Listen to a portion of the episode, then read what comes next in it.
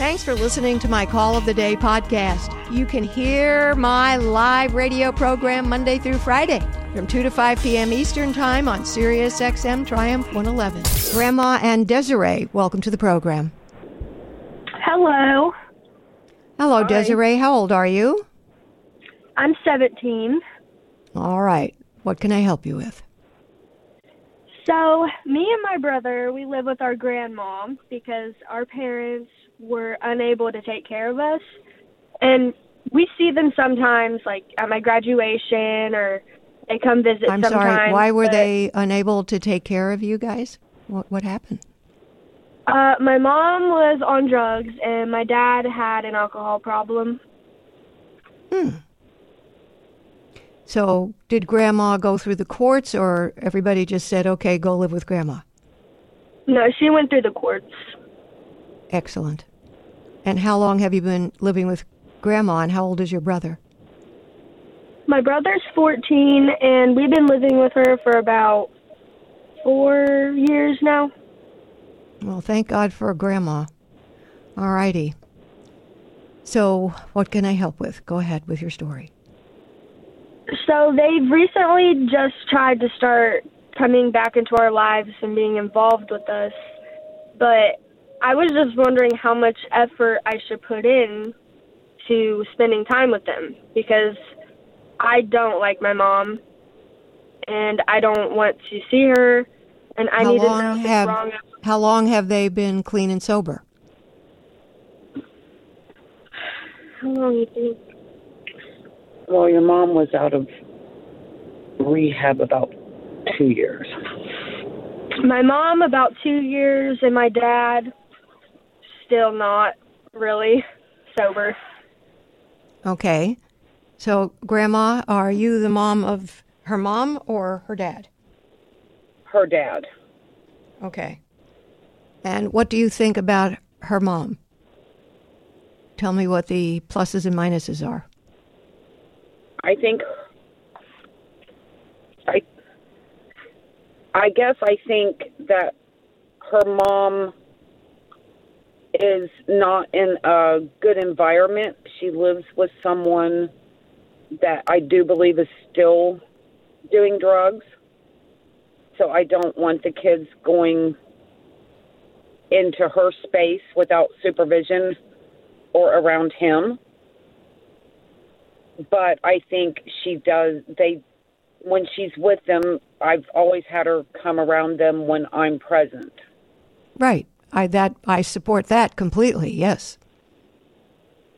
because even And though what- I do truly believe she is sober, I don't believe she would. I don't believe they'd be in a sober environment if she left and took them somewhere. Well, I'm not sure how much I trust her because people who are very confirmed to be uh, not users anymore don't hold up with users. They just don't. That So- I agree. I agree.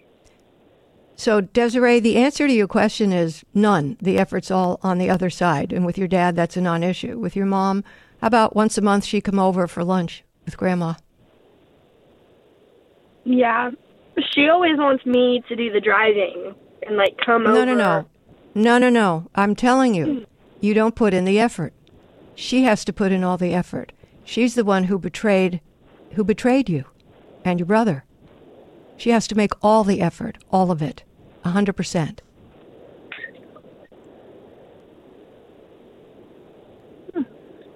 Yeah, I haven't been putting in effort at all. Good.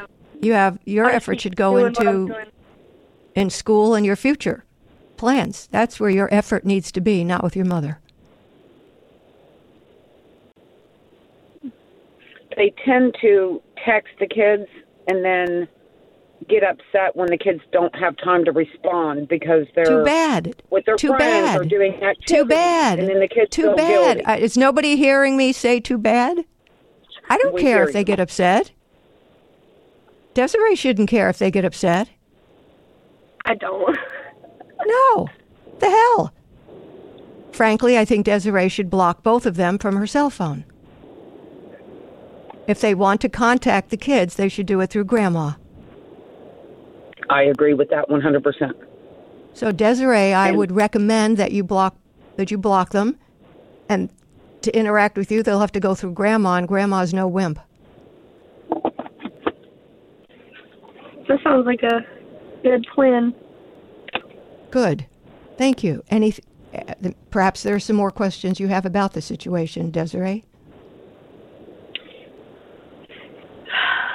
Let me say. She's turning 18.